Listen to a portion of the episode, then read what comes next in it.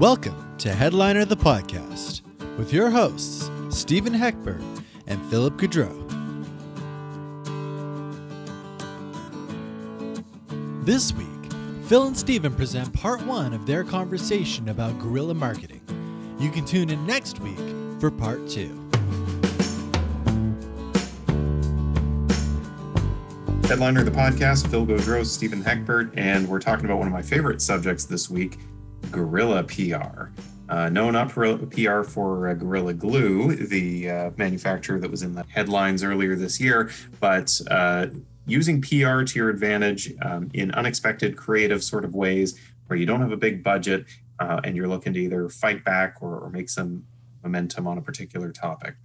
Uh, Stephen, any uh, guerrilla PR campaigns that uh, you were a part of or that come to mind for you that might illustrate our point a bit? Uh, I was a part of a couple, and, and the funny part is, Phil, is that there's there's two parts to this that I think it's it's going to be important for us to talk about as we go through each example too. So I'm gonna mm-hmm. I'm gonna preface this with with some points. A lot of people think the idea of guerrilla PR is about just taking advantage of the moment in time when you can take advantage of it. And much as we talk about planning a lot in the podcast and we talk about planning in the book, uh, you actually can plan to be ready for your moment should your moment come.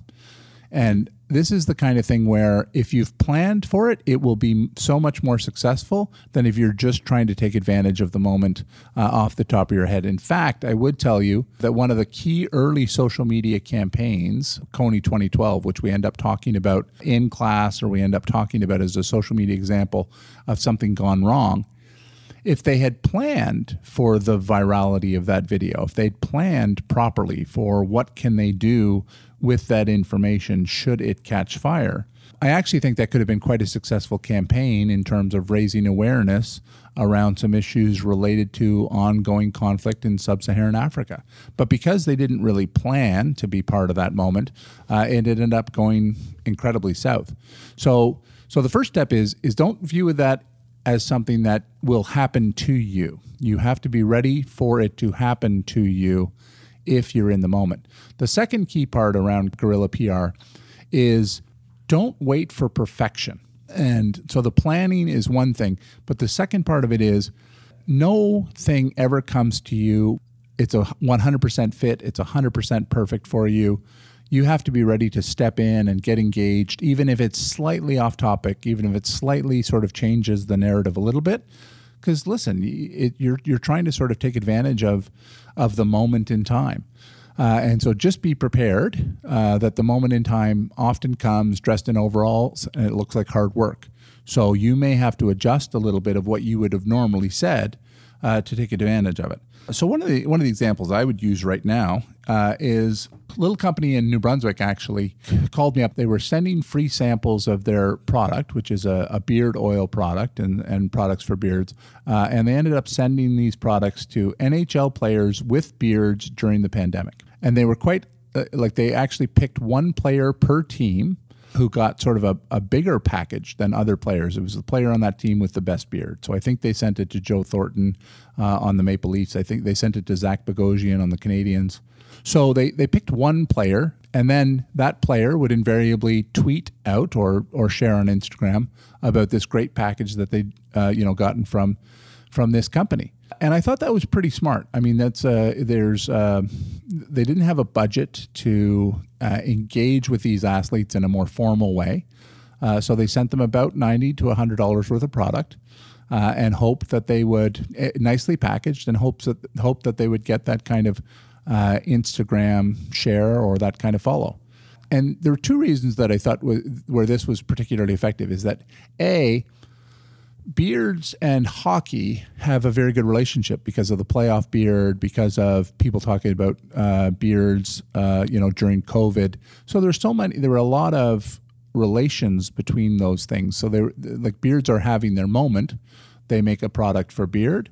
So they were they're having their moment at the same time, and I thought their their the niche that they decided to pick was very good uh, and so then once they started getting media calls about being a small company in Atlantic Canada, engaging this way with NHL players, I thought they were ready. And I thought that was a very good example of what can work uh, for guerrilla marketing when you're the small folks uh, who don't have the kind of budget. Like, like they'd never be able to afford a sponsorship deal with a with an NHL player. They'd never be able to afford to have an NHL player as their campaign spokesperson, et cetera, et cetera. Mm-hmm. So, you know, sending them product and asking them, uh, they didn't even ask them for anything. They just sent it to them and they said, uh, you know, you guys have a you have a beautiful beard. We think this can help. Uh, and they ended up getting some success at getting people to sort of thank them on on social media for their product. And I and I thought that was good. I thought that was the kind of example of the kind of guerrilla marketing that you know the NHL's come back, beards are having their moment. We make a product for beards and the NHL, and they sort of created their moment. And I thought that was kind of an example of a guerrilla PR campaign that they planned well and then executed pretty well.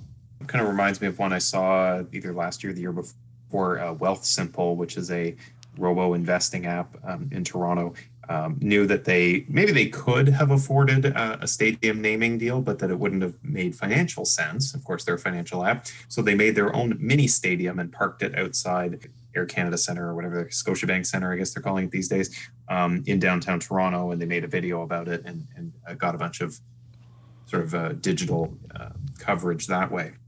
Yep. Um, I'm actually uh, advising a client uh, when you talk about these sort of David uh, versus Goliath kind of problems uh, that is launching an e-commerce site, and so we're talking about how we're going to, you know, be, because this this is meant to be a platform for small businesses, kind of like a virtual marketplace. So obviously, the biggest competitors there are going to be Amazon, Walmart, Costco, you name it. Um, why why are you going to shop local? Why are you going to come to this platform instead of going to the big guys? And so we're planning out a few different tactics, such as you know, going into a Walmart and buying up all the apples and uh, doing a little video pretending to ship them back to whatever countries they came from and say, um, buy local, buy Canadian apples, visit our website kind of thing. Um, or uh, doing taste test comparisons in the parking lot. Oh, you just bought this uh, cheapo Walmart pie. Well, why don't you try this pie that was made fresh locally just up the street kind of thing? Almost like the uh, Pepsi Taste Challenge for those who remember from the 90s, uh, early 2000s. So we're just planning out little ways that we can kind of re-emphasize their reputation, their um, identity as the small fish, as uh, the local, uh, punch, trying to punch up against the big guys, uh, which we think will help them uh, gain a bit of a following among those uh, the, the, exact people we're trying to reach. Yeah, and I think that's uh, I think that's a, another great example. The the the first one of the first things I ever did in public relations, actually as a consultant, was sort of this guerrilla campaign. We had a there was a major annual technology conference, and uh, the company we were working for wasn't going to be able to afford to be a sponsor of the conference. They weren't going to be able to have a big booth at the conference. They weren't going to be able to get a speaking spot at the conference. All those things spoken for, and frankly, expensive, too expensive for this small company in Saint John, New Brunswick.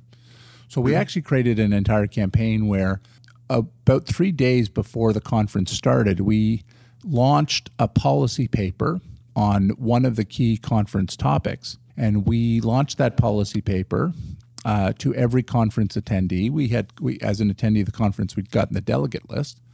Uh, and so we launched the policy paper to all of the attendees at the conference. Uh, we got some media hits about our policy paper. Uh, and so people were talking about our point of view, uh, the client's point of view on this policy paper. And that policy paper, while not part of the formal conference agenda in any planned way, ended up having a fairly impactful um, role to play in the conference. And it, and it was it was one of those times where I know if I had been the conference organizer or if I had been a major sponsor of the conference, uh, I'd have been super annoyed. But because we were from little Saint John, New Brunswick, and we didn't like we got to claim we didn't really know any better, and uh, you know, oh my God, we. You know, oh, your number's blown, Stephen. Yeah, right. We just we just didn't know. Oh my God, we're so sorry. Right, like we thought it was okay to do that, and oh my God, we feel terrible about it but it worked out great and our client was super happy and so um, like too bad from our perspective it's the kind of thing where your size sometimes your nimbleness as we say uh, can be a huge advantage because you get to sound like this is you, you also have many fewer approval layers you have many fewer challenges internally about can we try this? Of course we can try it. We're small. We're we don't have a big budget. So sure we'll try it.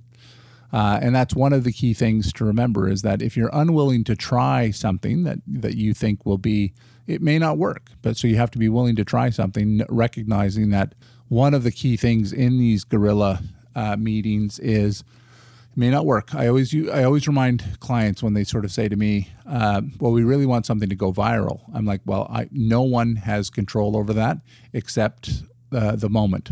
Uh, you know, like you can't plan on what a viral video looks like."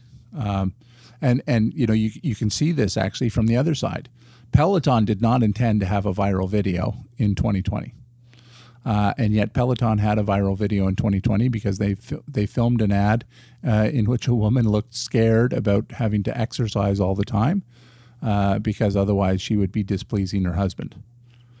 Uh, I don't think that was Peloton's intention uh, to create that ad, but that was the ad that went viral for them uh, and was attacked. So you you also have to be mindful that you know you don't you don't get to be in control of, of viral videos and and it is one of the things I always I always tell clients if they want a viral video, uh, you know, film your CEO uh, going headfirst down a ski hill, uh, you know, and popping up at the very end uh, in some sort of magical thing, uh, in which he then says, "Buy our product," uh, right? And that's that's how you get you make something ridiculous, and that has a chance of going more viral.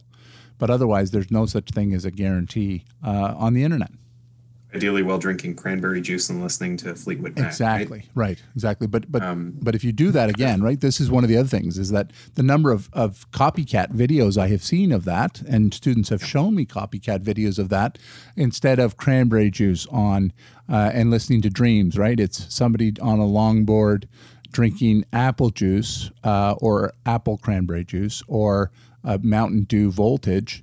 Uh, you know, listening to uh, you know, some other 1970s. I think I saw one where they were listening to Starships. We built this city. Um, Ooh, good choice. Like right, like I and I love we built this city, but like that video's been done, uh, and you yeah. can never. There's no reason why that video went viral, and there's no reason why a similar video would ever go viral. So there's even less reason a similar video would go viral.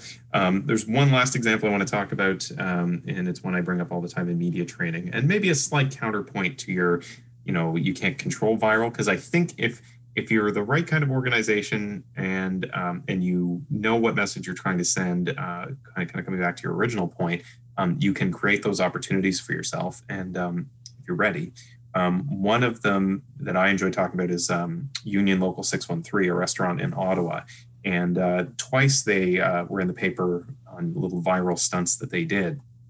The first was when they rejected an ad, uh, rejected an award, I should say, from Air Canada's in-flight magazine um, because it was it was an award for new restaurants, and the award was sponsored by Rickards Red, and they said, um, "Well, you know, we we serve craft beer. We don't want to be associated with the big brewers." Uh, and I, I, think they might have had a friendly connection at the Ottawa Citizen somewhere because um, I think it was a little bit weak. But on the other hand, who rejects an award, right? That is bound to garner some interest, especially a new restaurant uh, rejecting a national award like that. Um, and then the second one that got them uh, a bit of attention was uh, it was around pay equity and uh, treatment of women in hospitality industry. And so they had a bunch of their male servers wearing high heels and skirts, I believe, for a day um, to kind of create some parody. And of course, the um, images and the the story itself. Again, at least the Ottawa Citizen, but I think it might have gone further than that as well. It was a pretty big, uh, big little stunt, shall we say? Yeah, and and again, this is uh, you, know stunts. What I like about stunts is that uh, if the stunts are in keeping, again, this is why the planning part of it. I'll return to that. Mm-hmm. Uh, what I liked about those two things is that they were planned within the context of the of the brand that they wanted to build, and it was mm-hmm. planned within the reputation that they wanted to have. So from my perspective, uh, it was real. Those two stunts fit within the within the the brand that they wanted to build. What mm-hmm. wouldn't have fit uh, is that if the next year they had then decided.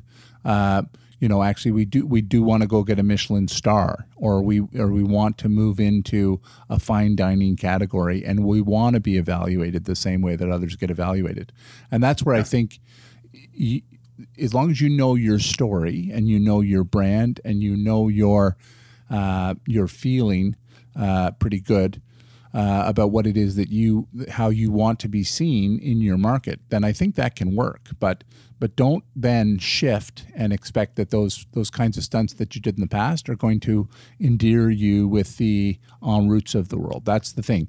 If you burn your bridge with en route that way, and en route, I can tell you, felt burned by that. Once you've burned that bridge, don't plan that that bridge is going to get rebuilt. Um, so now, having said that, I did fly on a Porter flight after on after they rejected the en route thing, and Porter had a profile of Local 613 in their in flight magazine, in large part because they were the small guy against the small guy representing the small guy. So it worked from that perspective. Thanks for listening to this week's episode of Headliner, the podcast. If you want to know more about how you can improve your organization's communication strategies, visit headlinerthebook.com. We'll see you next week.